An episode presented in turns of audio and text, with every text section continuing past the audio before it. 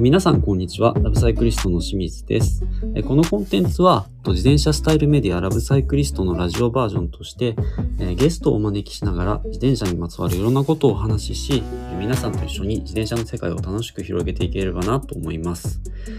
だいにかいとなる今回はラブサイのコアメンバーであるリュウジ君とメイさんと一緒ににせんにじゅうにねんを振り返るというテーマで話したいと思います。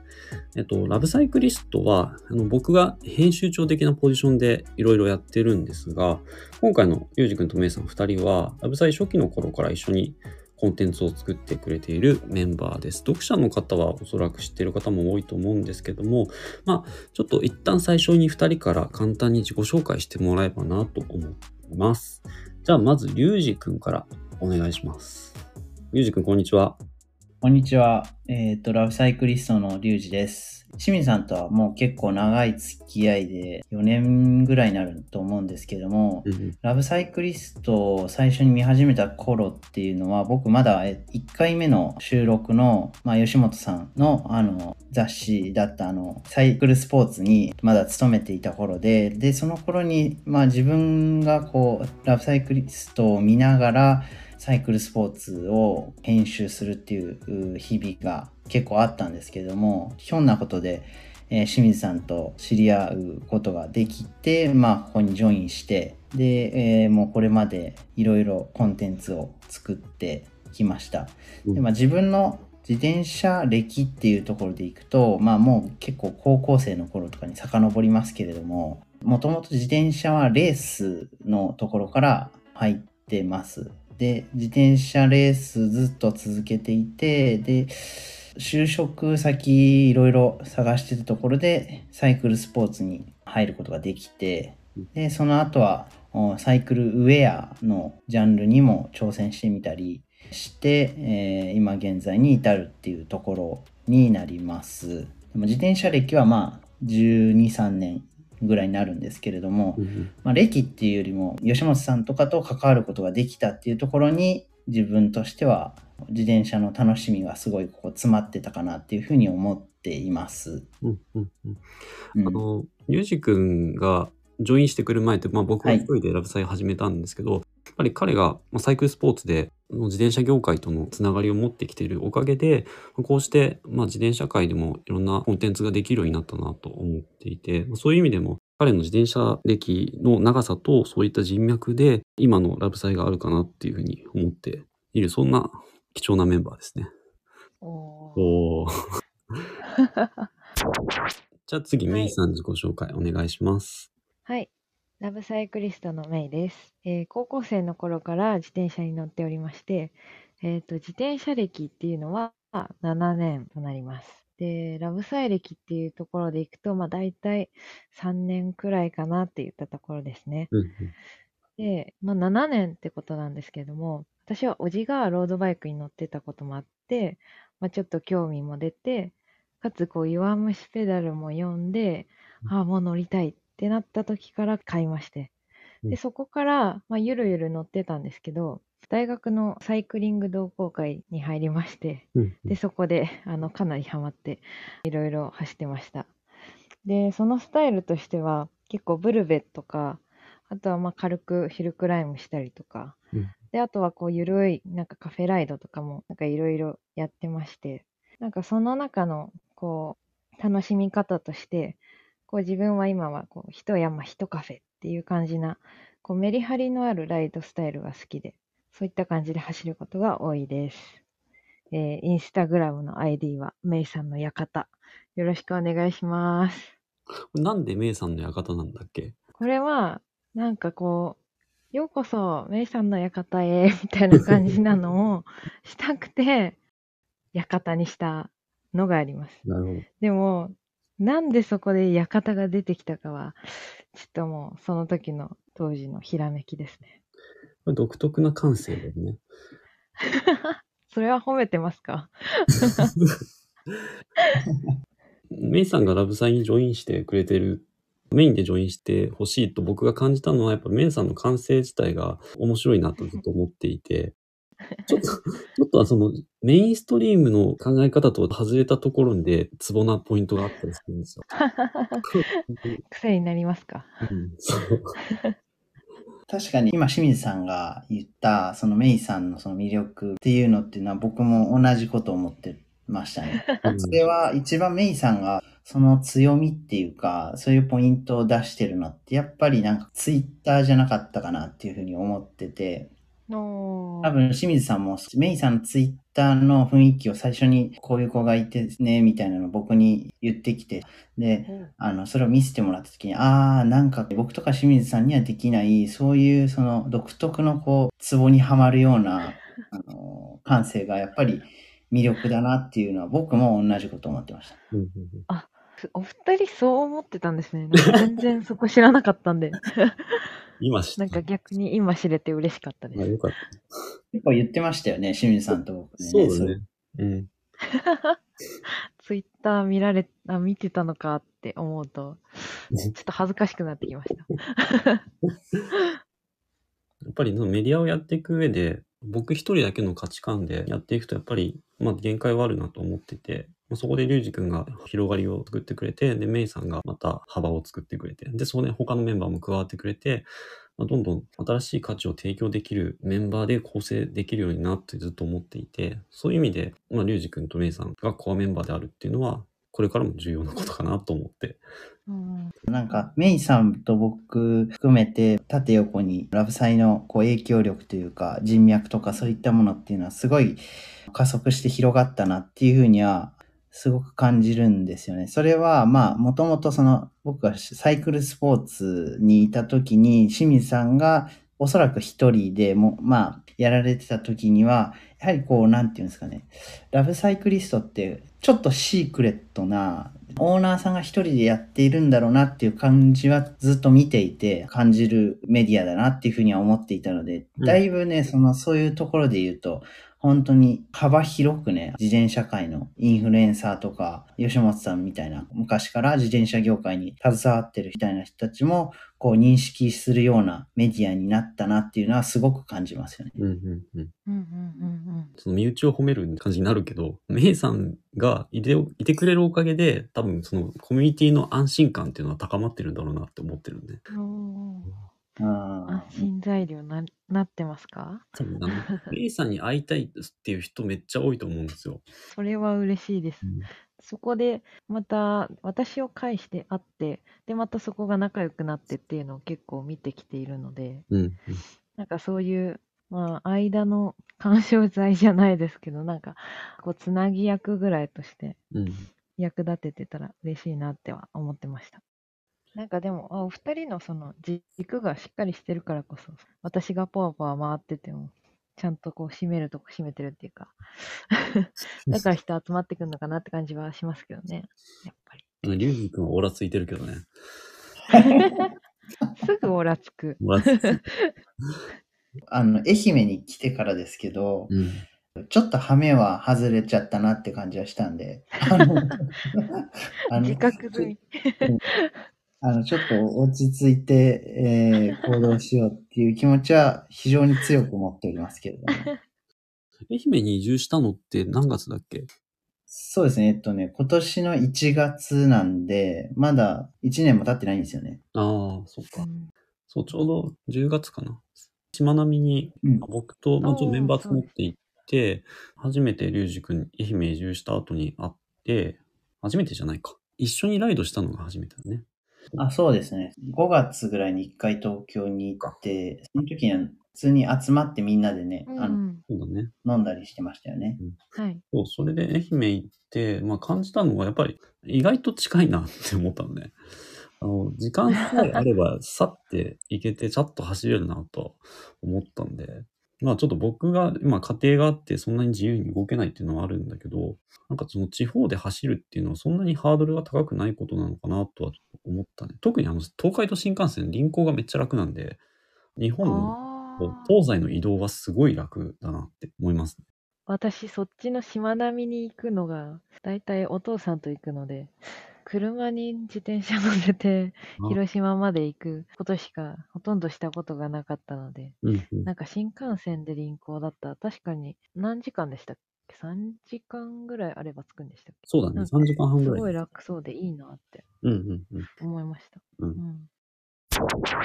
ゆうじくん愛媛に移住して割とその早く周辺のコースを開拓してたなと思ってて実際にもう今だともう愛媛のいろんなコース自分で走ってると思うんだけど意図的にいろんな道を走ってみようとしたそうですねあの久しぶりのやっぱり地方で住むってまあ地方もともと僕出身は愛知県のまあほぼ名古屋の中心なんでその地方かと言われてどうなのかわかんないですけどこう田舎の中の田舎に住むっていうのはもしかしたら初めての経験かなと思ったのでこういう土地柄っていうのはどれだけ自分のその自転車のスタイルとかライフスタイルにマッチングしてくるのかなっていうのはすごく気になっていたので、まあ意図的にというか、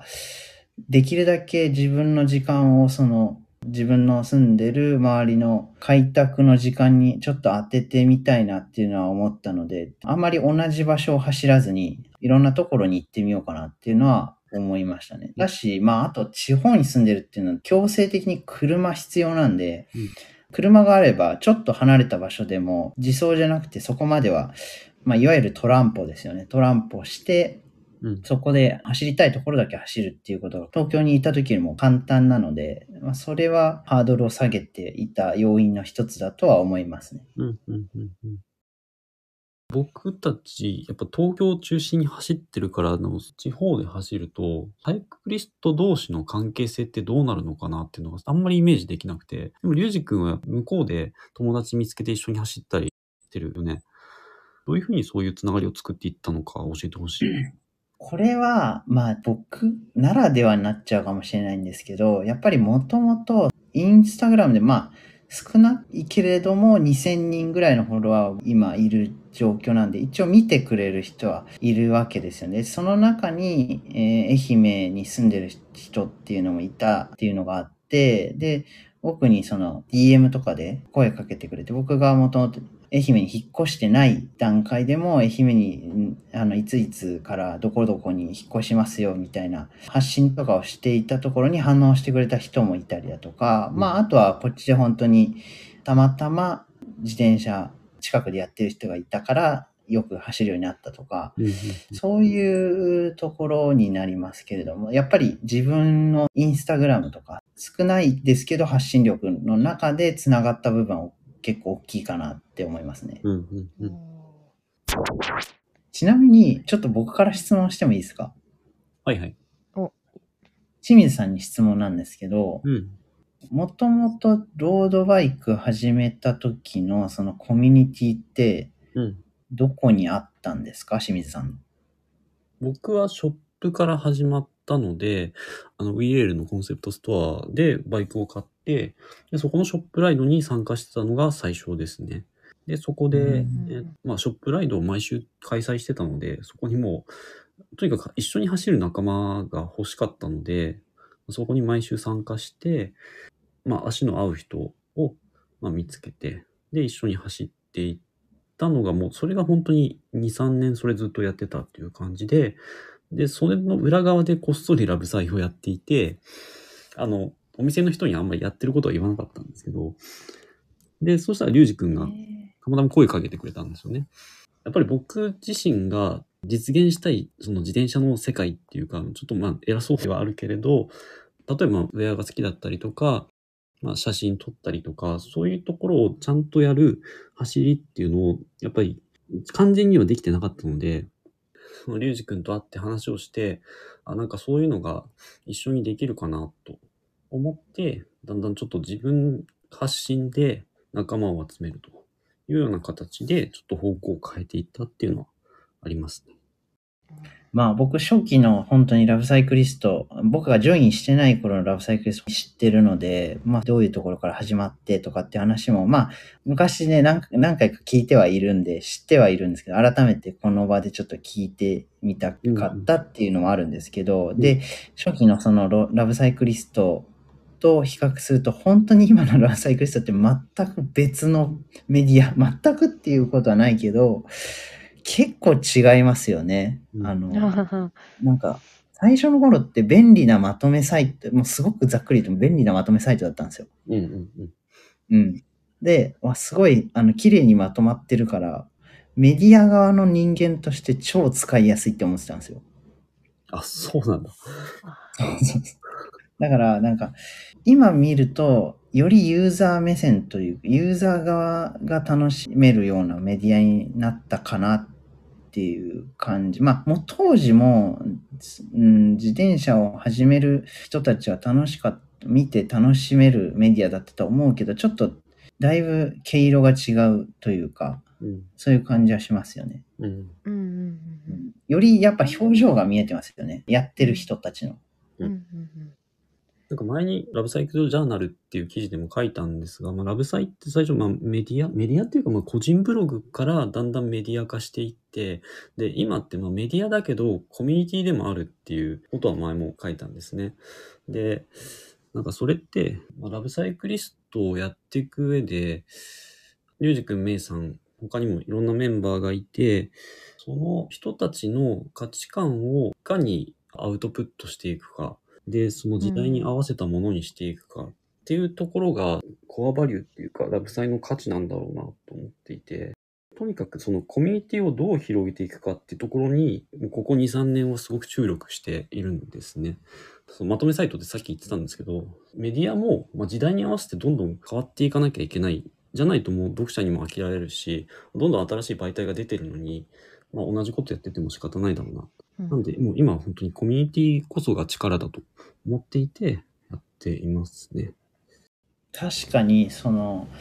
メディアが変化しなきゃいけないっていうところは、本当に多分言ってる通りで、もともとじゅうねん遡るだけで、自転車雑誌ってまだまだあったんですよ。でもそれがなくなってる理由は多分もう本当にそれですよ。時代をちゃんとキャッチして、自分たちで変わろうっていうリスクを取る選択をしなかったっていうところに僕は、あの、それだけだと思ってて、自分たちの、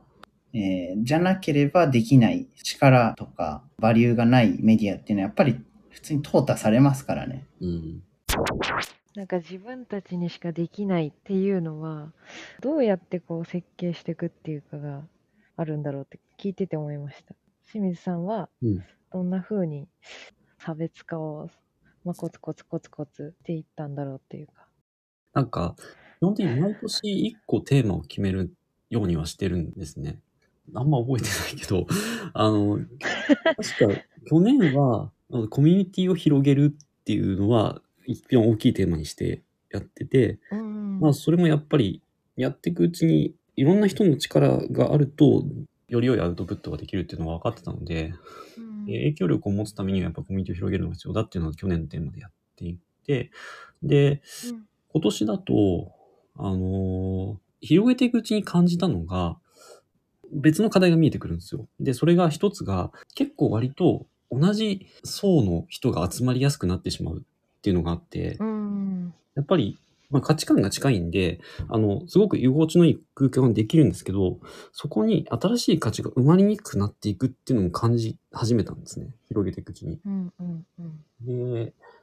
まあ、それが悪いとかじゃなくて、そのコミュニティの存在自体は必要なんですけど、メディアとして価値を満たすためには、それだけだとダメだっていうのが分かって、で、今年のもうにせんにじゅうねんも終わるんですけど、その大きなテーマにしてたのが、えっと、男女比をいちたいいちにしたいっていうのを勝手に思ってたんですよ。誰にもあんまり言ってないけど。ああ、確かに。うん、それは聞いてないかもしれないですよ。うん、あんまり言ってない。はいはいはい、あ言うとなんか周りになんか変な、なんだろう、変な期待とかさせるのかな。だし、なんかその男女比いち対いちって、そのワードだけ聞くと、うん、なんか、ラブサイらしくないというか、そんな感じはしますよね。うん、だけど、あの、僕は多分、今き、初めて聞きましたけど、別に、清水さんがその、数の問題を、問題してるとかということではないっていうのは感じましたね。うん、うん、うん、確かに。まあ、自転車以外のコミュニティもいろいろ見てきて思うのが、やっぱり正常なコミュニティって性別をそもそも意識しない状態だと思うんですよ。その自転車協会はきゅうわり以上が男性っていう特殊な環境なので、まあ、でもそのロードバイク女子みたいな言葉があるように、男性である女性であるっていうのを意識しやすい環境ではあると思うんですけど、まあ、そもそもいち対いちにしたいっていうのは、まあ、そこは意識しなくて、コミュニティとして自然な状態が生まれるかなっていうのが思ってたんですよね。意識しないために意識してやってみるっていうことですよね。うん、あ、そうです、そうですね。だから僕がもともとロードバイクやる前って、あの、オーケストラやってて、まあ、そこってもう、まあ、あんまり性別の話をするのもあれなんですけど、もう女性の方が多いコミュニティなんですよ。ごじゅう、ろくじゅうにんぐらいの団体で、ろく、ななわりは女性っていうような環境だと、別にその女性だからどうかとか、そういうもてなせる状況は絶対起きないんで、それすごく居心地がいいというか、自然体なんですよね。その状態で自転車業界に来た時の異常性がすごく気になっていて、で、まあそこを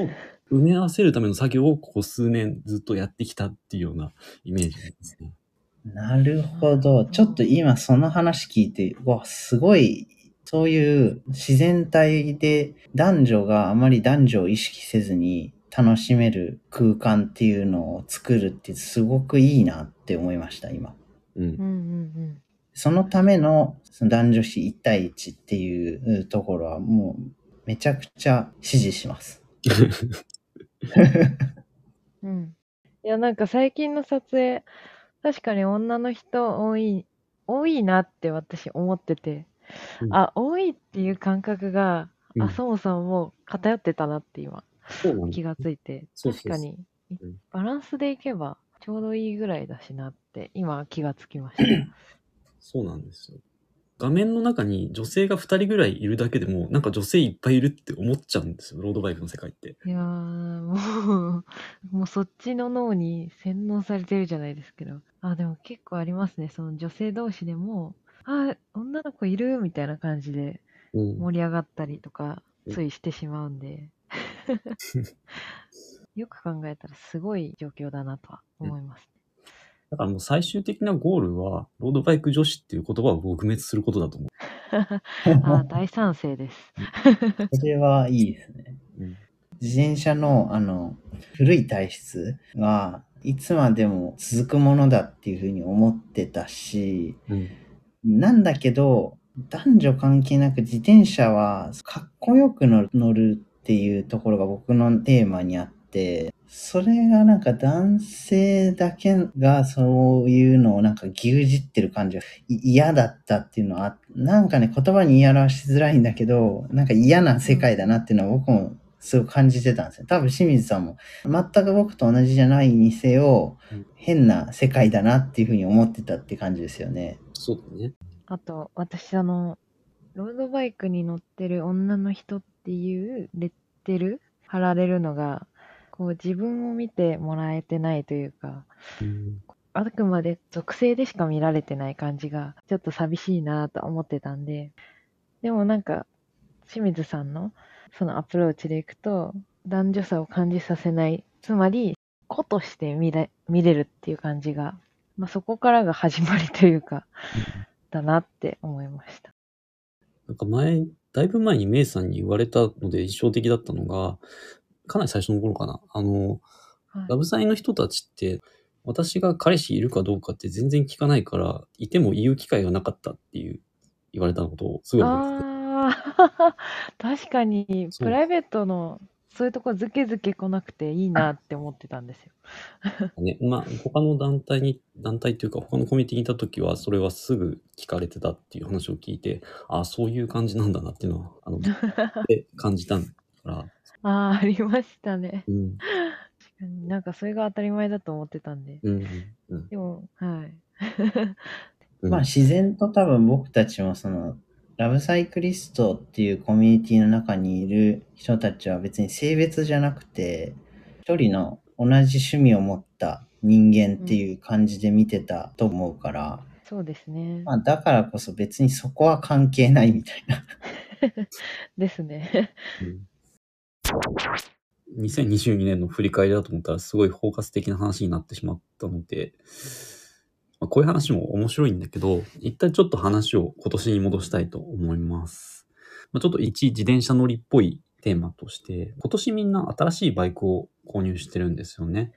で、僕がファクター エルエス で、ゆうじくんがキャノンデールスーパーシックスライト棒と、と、えー、センターライズとエツワークスターマック エスエルセブン のにだい。で、メイさんが、えー、サーベロのカレドニアファイブ。で、はい、面白いのがもうさんにんともカテゴリーが全然違ってて、僕がグラベル、リュウジ君がレースバイク、メイさんがオールロードっていうね。これ面白いなと思って。なんか、まあ、ラブサイクリストって、まあ、外面上みんな同じように読者の方は思ってるかもしれないんですけど、実はこれ見ると分かるように、それぞれ好きなスタイルが微妙に違ってるんですよね。それがちゃんとバイク選びに現れてるなと思ってて、それが、なぜそれぞれがこのバイクを選んだのかっていうところをちょっとお話ししたいな。で、まあ、まず僕がファクター エルエス っていうグラベルレーシングバークを買ったんですけど、まあこれ注文したのはもうにせんにじゅういちねんのじゅうにがつぐらいかな。で、届いたのがにせんにじゅうにねんのはちがつ、くがつぐらいで、まあ、このご時世でちゃんと届いてよかったなっていうところではあるんですけど。で、まあ実際組んで、今ほとんどライドのはち、きゅうわりはこのグラベルレーシングバイクばっかり乗っているっていうような感じです。まあ、なんでこれ選んだかっていうか、まあそもそもこれ、あの、リュウジ君も、あの、愛媛、しまなみ走った時乗ってもらったからわかると思うんだけど、めちゃめちゃ走れるんですよね。そのグラベルロードを選んだっていうのが、そのメディアの人間っていう打算的なところもあるにはあるんですけど、それだけで選ぶと多分楽しくないなと思ってて、やりたかったのは、その舗装路きゅうわり、未舗装路いちわりが走れるバイクっていうのが欲しいなと思ってて。なるほど。うん。というのもやっぱり東京の都心に住んでいるので、まあ、未舗装路にアクセスするにしても、車で行くか、舗装路めっちゃ走るかって、まあ、それも今までも言われてることなんですけど、基本がそれなので、純粋なピュアグラベルバイクを買ってしまうと、楽しめる環境がすごい少ないなと思っていて、で、グラベルレーシングっていう方向に振ったんですね。で、そういうところもあるし、あと、従来のいわゆるパッキング用のとか、割とクリアランスの広いグラベルロードになると、スタックリーチが高くて短くて、なんかすごいアップライトな感じのポジションになるんですよね。うん、それって楽なんだけど、速くは走れない。で、結局コミュニティのメンバーと一緒に走るってなった時に、そのバイク選ぶと、他のメンバーがロード乗ってると、ついていけなくなっちゃったりするんで、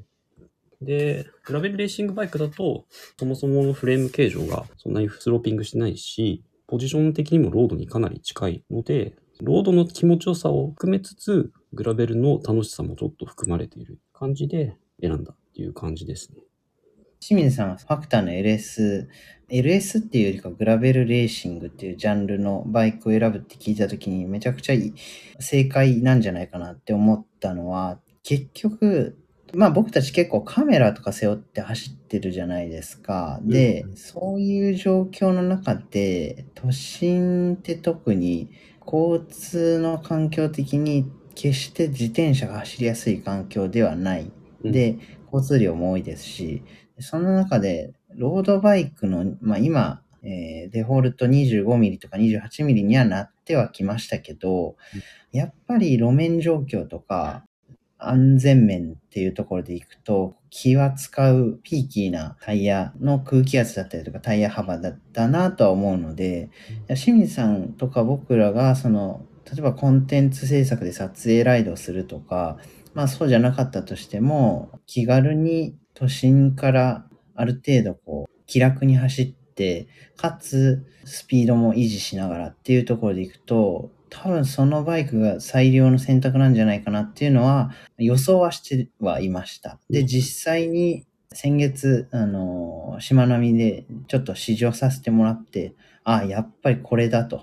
うん、あのもうこれ、愛媛のフィールドでも、ファクターの エルエス のあの、ロバール履かせた状態っていうのは、もうほとんどどこの愛媛でも十分使いやすい自転車だなっていうのは感じたので、めちゃくちゃいい自転車買ったんだなっていうのは思いましたね。うん、やっぱりなんかずっとロードやってた人が、そのグラベルのちょっと違うポジションのバイクに乗ると、違和感が先行しちゃう気がするんですよね。まあ今までいろんなグラベル試乗してきたんですけど、やっぱりそのロードならではの速さの気持ちよさっていうのが損なわれてて、そもそもそれを目的としてないからそうなんですけど、なんかそこを残したいって思った時に、レーシングをないと、ロードから来た人ってグラベルが楽しめないだろうなっていうのが思ってて、やっぱそこはリュウジ君の言うように正解を導き出してたんだろうなっていう。撮影ほとんどそれですもんね。今はね。グラベルであることを結構忘れてしまう。一緒に走ってて。うんうん、あ、そういえばこの人グラベルだった。そうだね。タイヤの選択もあの さんじゅうごシー なんだけど、センタースリックにしてるので、割との路面抵抗はあまりない。ああ、やっぱセンタースリック、でかいですかね。やっぱでかいですよね。違うね。あの、ブロックの時と、舗装路の軽快さは全然違うし、あの、グラベルもちゃんとサイドで噛んでくれるから、そんなに不安はないね。うーん、いや私今、うん、あの先週初めてブロックタイヤにしまして、でそれでなんかあの全然舗装路が転がらない感じにすごくもどかしくなってしまいまして、周りの子がロードだからっていうのももちろんそうなんですけど、うん、なのでちょっとタイヤ変えようかなって今ので思いました。メイさんのバイクをちょっとあの僕とメイさんほとんどポジションっていうかバイクのサイズが同じだと思うんだけど、乗せてもらって、やっぱりね、ブロックタイヤはそうだよね。それは。そうですね。まあ、ほんとグラベルのガタガタした未舗装路は、なんかより楽しくなって、ああ、このバイク何でも楽しめるって思って、嬉しかったんですけど、うん、まあ、両方取るわけにはいかないというかね、なかなか欲張りしちゃいますよね、私も。うん、なんか聞いてては、清水さんのスタンスが、舗装路きゅうわり、未舗装路いちわりって言っててのグラベルの選択に私は驚きました、かなり。私も結構そっちの舗装路きゅうわり、未舗装路いちわりぐらいとかはちにぐらいの感じで、グラベルじゃなくて私はオールロードにしようって思った側だったので、うんうん、その選択のこの分かれ方、面白いですよね。うん。メイさんの場合は完全に買い替えじゃない？そうですね。それが大きくあります。なるほど。やっぱり。僕はもともとロードファクター オーツー があって、それに買い足しっていう形で買ったので、うんうん、タイヤ幅をもうちょっと広く、クリアランスの広いバイクっていう、そういう条件だったので、オールロードだと さんじゅうにシー とかまでしか入らなかったから、うんうん、ちょっとそこは選択肢に入らなかったのかなっていうのは。うーん、なるほど、なるほど。私もその、じゃあなんでカレドニアファイブ買ったのかみたいな、選んだ理由っていうのを書いてて、そのそもそもディスクのロードバイクが欲しかったっていう、まあ、超買い替え勢ですよね。そういったところとかだったりなんか今更メディアの人が言うなよって言われちゃうんじゃないかって思いましたけど、私はもうディスクのロードバイクに乗りたいんだっていうのがありました、まず。とあとは、まあ、やっぱりグラベルとかも流行ってて、みんなそっちの方にもあのルートを引く時とかも結構そういう道を選んでて、実際行ってて楽しいので、そこをもっと全力で楽しみたいっていうのがあったので、なんかこうちょっとタイヤ幅が広めなのが履かせられるバイクが欲しかったっていうのがあります。で、あとはあの長距離の巡航がなんか楽なバイクっていうのをかなりあのカレドニアファイブの方では聞いてたので、うんうん、私は結構ロングライドが大好きな方なので、うんうん、なんかすごく自分に合ってるなと思って、うん、オールロードカレドニアファイブを買いました、うん、走りはどうですか？走りはもう本当に、まあ、タイヤでだいぶ変わりますけど、うん、最初はベロフレックス履かせてたんですけど、うん、その時はすごくなんかこう重心低い感じでガーって走ってく、まあ、転がってくれる感じだったので、平坦とか走っててすごい楽しかったです。で、正直言うとちょっと山は苦しいかなと思いますけどなんかオールロードって言われてるだけで、まあいけるっしょって感じはするので好きですね。あとはもう見た目がかっこいい。めっちゃ大事。それは一番大事や。一番大事。じゃあリュウジ君はキャノンデールのスーパーシックスライトバウと エスワックス ターマック エスエルセブン のにだいそれぞれ完全なピュアレーシングバイクを愛媛に行って買いました。このにだい選んだのはどうして？まず愛媛に来たからこそだと思っていて、うん、普通の人だったら愛媛って多分そのグラベルとかマウンテンで走れるようなもうトレイルのレベルのフィールドっていうのも環境的には恵まれてるんで、舗装路を走るロードバイクを買うのは間違ってるんじゃないかっていうふうに思うかもしれないんですけど、それでも舗装路を走るバイクを買ったっていうのはグラベルとかトレイルが恵まれている以上に、うん、それ以上、それを上回るほどの舗装路の環境の良さなんですよね。ああ、それは信号がないとか交通量が少ないとか上りがあるとか景観が綺麗とか、そういうところをまだまだロードバイクで走る場所がその愛媛にまずすごく多い、うん、だからこそフィアレーシングバイクっていう選択になったと思ってますね。うん、愛媛に行く前にリュウジ君と次何買うかって話した時に、多分愛媛行ったらグラベル買うと思いますってリュウジ君言ってたんだよね。で、実際行ったらレーシングバイクになったから、なんでかなって思ってたんだけど、なんかそういう道の素晴らしさっていうのがその買うバイクに影響してくるっていうのはすごい面白いですね。そうですね。で、まあ僕もここに愛媛に永住する気持ちで来ているので、うん、時間はたっぷりあると思っていて、うん、やっぱり今までその続けてきたこの、そのレースでの自転車の楽しみ方っていうところを、まあできれば体が元気なうちにもうちょっとやってみたいなっていう気持ちがあの芽生えたっていうのもありますね。そのにだいのバイクをどういうふうに使い分けてる？そうですね、これ使い分けっていうところで言うとめちゃくちゃ難しいんですけど、うん、えーっとやっぱりライトバウはプレミアムなバイクなんで、なんかすごく些細なことですけど、例えばこの前清水さんたちが遊びに来てくれたじゃないですか、うんうんうん、でその時にやっぱああいう場でドレスコードじゃないけどなんかあの接待バイクピシッとしてくピシッとしてく自転車みたいな感じ接待バイクって言い方そうちょっとそんな感じ、接待バイク的な感じにはなってますけど。いやでも、めちゃめちゃかっこよかったね。オーラが半端ない、あのバイクは。ああ、ほんとかっこいいですよね。うん、生で見たい。まあ、もともとキャノンデールって、スーパーシックスエボに関して、スーパーシックスの頃からそうだったかもしれないけど、エボになってから特に自転車に対する性能面だけじゃない、美しさっていうところは、エボになってからさんだいめ な, なんですけど、そのさんだいどれもがそういう観点っていうのは捨ててなかったなっていうのは思うので、うん、だからこそ多分スーパーシックスエボを見た時にかっこいいねって思う人が多いんじゃないかなとは思います。なんかスーパーシックスエボの初代が出た時に開発の人たちに、えっと、サイスポでインタビューしたことがあるんですけれども、うん、できるだけ小さいサイズになってもスローピングしないようにしたい。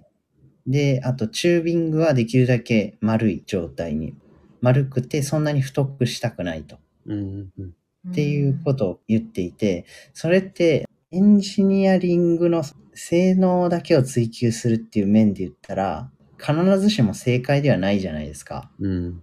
なので、多少性能を犠牲にしてでも、まあ犠牲になってないと思いますけど、もはや今のスーパーシックスは、うん、美的感覚というかそういう感性は捨てたくないっていうのを開発の側からはパッションは感じましたね。うん。片や対照的に S ワークスのターマック エスエルセブン は割と性能を重視して素直にそれを形にしたようなバイクかなっていう感じですね。うん、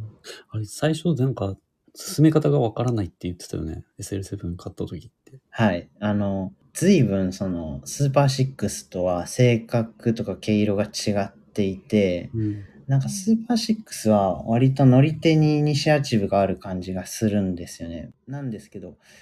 エスエルセブン はあなたが私に合わせなさい み, みたいな感じで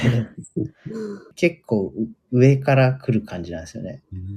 当初僕のこの エスエルセブン が手元に届いた時に、僕がコロナ明けの時っていうのもあって、随分体のパフォーマンスも落ちていたので、もうそれもあって全然自分にフィットしないなこのバイクって思ってまあそうやって思ったけど、乗っていくうちに良さが随分分かってきましたね、うんうん、もう今ではかなり好きですねエスエルセブン ペダリングを変えたってこと？そうですね、あのざっくり言えばそうですね、ペダリングが違います、うん、スーパーろくの時は結構雑にペダリングしても疲れてきて雑ペダリングが雑になってきても進んでくれる感覚があるんですけど、うん、エスエルセブン は最初から疲れてなくてもペダリングは綺麗にしとかないと、うん、なんかこう跳ね返されるというか、前に進んでる感覚がちょっと弱いなっていうのは思いました。面白いですね。同じレース系のバイクをにだい持つとそういう楽しみ方ができるんだってちょっと聞いてて思いました。多分性格がにだいともピュアレーシングっていうジャンルがまあ同じで、だけど性格が違うっていうところが、うん、そこを深掘りできるってすごい恵まれてるなと思いましたね。うん、うん、いやもう誰しもが憧れる状況じゃないですかそれ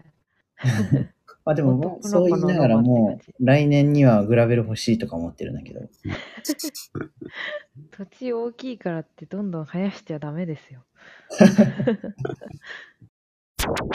じゃあこの話の流れでさんにんとも新しいバイクでライドを楽しむようになってきてるんですけど、まあ、もうにせんにじゅうさんねんが間もなく見えてきてて、まあ、来年どんなライドをやっていきたいかとか、まあ、どんなことをやりたいかっていうのをそれぞれ話していければなと思ってます。で、僕はグラベル買ったんですが、まあ基本は舗装路きゅうわりなんで、そんなにスタイルは変わらないとは思ってて、やっぱり何をやるかっていうと、やっぱりラブサイをどうするかっていうところが、まあベースにあるので、一応来年の大テーマっていうのを考えてはいます。お。えー、今のところね、今のところなんだけど、なんか最近感じているのが、僕たちがやってるライドスタイルって、あんまり言っちゃえば理解されてないかなっていうのは感じていて、なんかおしゃれなカフェ行って、ゆるゆる走ってるんでしょみたいな言われ方はよくあるしね。言われますね。うん。でも、この間あの、千葉からたまに一緒に走ってくれるのんちゃんが話してくれたんだけど、まあ、彼女は千葉を拠点にかなりレーシングな走り方をしてるサイクリストなんだけど、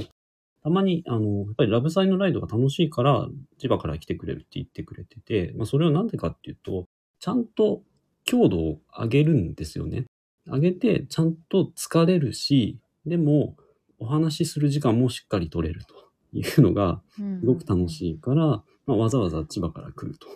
いうことを言ってくれて、他にも遠くから来てくれる方はいるんですけど、なんかそういう僕たちのライドを体験してもらうっていうと多分すごい楽しいと思うんですよ。で、今までってやっぱウェブサイトでの発信とかインスタでの発信が中心だったんですけど、そこをもっとリアルの場に落とし込むっていうところをやっていきたいなと思っています。来年の大テーマですね。暑いですね。じゃあよりいろんな人がまた出てきたりしてくれる感じですかね。だといいなとは思っています。これ聞いてくれる方、賛同者いればぜひやりましょう。ですね。なんかぜひ来てくださいって感じですね。うん、そうだね。素晴らしい。素晴らしすぎてこれ最初に言ってもらうのなんかもったいないぐらい。この後言わないよって。まあね、まとめのとこですよ。でここでなんかちょっとちょっと聞きたいな。じゃあリュウジ君お願い。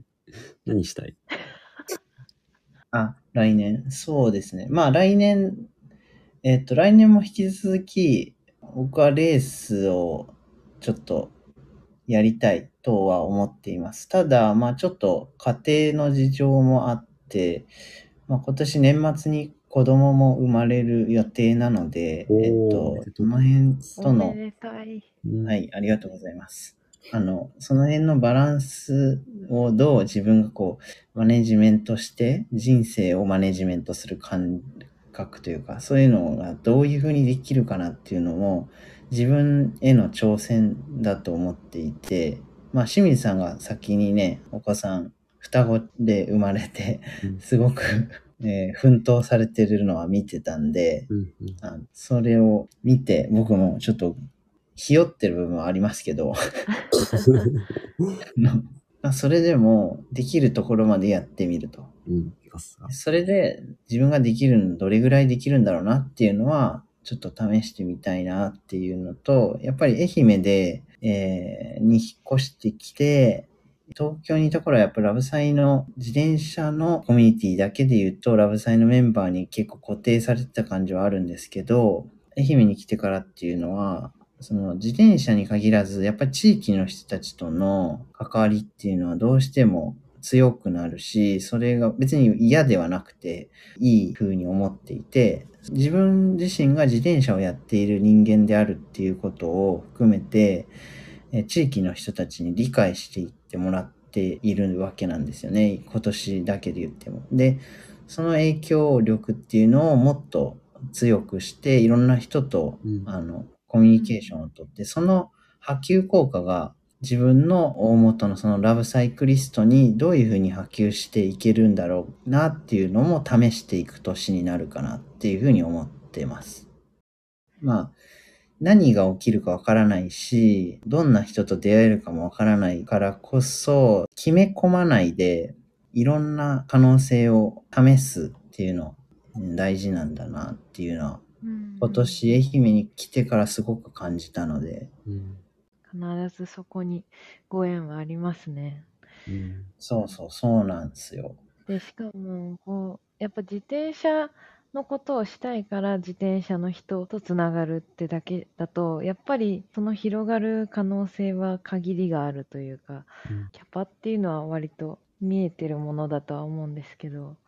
やっぱそこにかける掛け算として全く違う土壌のところで出会った人とこうつないでつないでつないでって言ったら、こう普段はつながれないような自転車で遊ぶ機会だったりとか自転車を広める機会みたいなのとこう生まれる、こう生まれていくっていうのはすごくこうコンテンツに厚みが出て差別化もできて聞いてて面白そうだなって思いました。そうね。いいな。じゃあ最後はメイさんは来年何やりたい？私は自転車ってところにフォーカスすると、うん、オールロードの引き出しを増やしていきたいっていうのが大きくあります。カレドニアなら自転車の話にもうつながってって感じです、うん、はい。日本でオールロード乗ってる人といえばって言ったら、まあ、辻さんだなと私は思ってて、あの人もカレドニアファイブ乗ってるんですけど、であの方とはまた違う同じ車種なんだけどこういう楽しみ方あるんだよとかどんどん引き出し出せる子だと思うので、このカレドニアっていうのは、うんうんうん、なんかそこのアプローチをどんどん広げて、なんか日本でとは言わないですけど、なんか私がこういう遊びをしてるからこういうオールロード買ってみたいなとか、うん、そういうきっかけとかを作れたらなんか嬉しいなって思って最近ちょっと頑張りたいなと思ってます、うん、やっぱメイさんのいいところって自然体だから、うん、あの見てる側も自然と影響されるんだよね嬉しいですね。なんか僕前にメイさんに言ったことがあると思うけど、自分なんかはなんかこの機材じゃないととかこのウェアじゃないととかなんかモチベーションが維持できないみたいなことがあるけど、メイさんって素直に自転車が好きだからこそなんかその辺ってあんまりないなとは思う。うんうんうん、そうですねそうですね。確かに前の乗ってたアンカーもなんか良くも悪くもまあ別にそんな高いもんでもないし、でもめちゃくちゃ安いもんで組んでるわけでもないしっていう中途半端な感じではありますけど、なんかこうどっちかっていうとその機材そのものを楽しむっていうよりはそれを通した経験が好きですごいいっぱい乗ってたなって思うんですけど、で今回そのオールロードの引き出しを増やしていきたいっていうのはそのこういう機材の遊び方がありますよりはなんかそこに着目することでまた新たなコンテンツがコンテンツを増やしていきたいなっていうのはありますねでその中で聞き出すを増やすための手前で考えてることはやっぱグラベルもっと突っ込みたいっていうのと、うんうん、あとはこうオールロード引き出すにはもうちょっと走力必要だなと最近思う部分があって、うん、でもやっぱ仕事もして忙しくて全然乗れないで中だったところをあのエクスプローバのご提供いただいたので、うん、なんかそれで楽しくこうズイフトで気分転換しながら走力も維持して、うん、グラベルも舗装路も楽しめるっていう足を作って、うん、また新たな遊びをこう見つけていきたいなっていうのがあります。ちなみにメイさんは結婚して、そのプライベートの方、うん、もうちょっとプライベートの、あの自転車あるんだけど、はいうん普段の生活、その仕事とかそういうのも踏まえたライフスタイルっていうのはどういうふうに、はい、そうなんです。ここ数、これから数年どう考えてるのかな。そこもすごく考えてまして、まあ、まずここ数年とかは、まあ、ふたりで暮らそうっていうふたりで、まあ、家庭を築いていきましょうっていう期間なのでいっぱい遊ぼうねっていう話もしてます。でその中でやっぱりよく出るのは自転車持っての旅行をしていきたいと思ってるので、うん、なんか夫婦コンテンツ極めていきたいよねっていう話は結構あります。で、なんかこう海外のなんか YouTube とかも見てると夫婦でなんかこう自転車楽しんでたりとか、うんまあ、自転車に限らずまあ車ドライブもそうですし、あと本当に普段の生活ですよね。そのご飯ただ作ったりするっていう、まあ、一つ一つに対してもとことん自分たちの好きを詰め込んだ生活をしているので、うん、ここに対して発信してなんかこうコンテンツは強めていきたいなっていうのはちょっとあったりもしてます。なんかいいね。なんかライフステージ変わってでも新しいことをふたりともやろうってしてくれてるのがもう本当に親心でめちゃめちゃ嬉しいんですよね。でもライフステージ変わってだいぶ私なんか逆に結婚したらやれることって狭くなるのかなって思ってたんですよ。やっぱ家庭のことしないといけないとか、うん、じゃなくてなんかかけるにじゃないですけど、うん、なんかこの人といたらもういくらでも何でもできるなって思ってきて、どんどんその遊びもそうですし、まあ、仕事も思いっきり頑張りたいし、うん、で家庭の家事一つ一つにも、うんなんか何事も一生懸命取り組めるなって最近思ったりしてます、うんまあ、こんな感じで、まあ、それぞれのメンバーが、まあ、新しい年に向かってこうとしていて、まあ、ラブサイとしても、まあ、今までの楽しみ方とか発信の仕方っていうのは基本的なところはまあ変わらずに、まあ、より読者の方に楽しんでいただけるメディアでありたいなっていうところは変わらないので、こういうメンバーがやってるんだっていうのはちょっと今回の配信で分かっていただけたかなと思うので、また来年も読者の方と一緒に自転車の世界を楽しんでいければなと思います。ではまた来年もよろしくお願いします。バイバーイ。バイバーイ。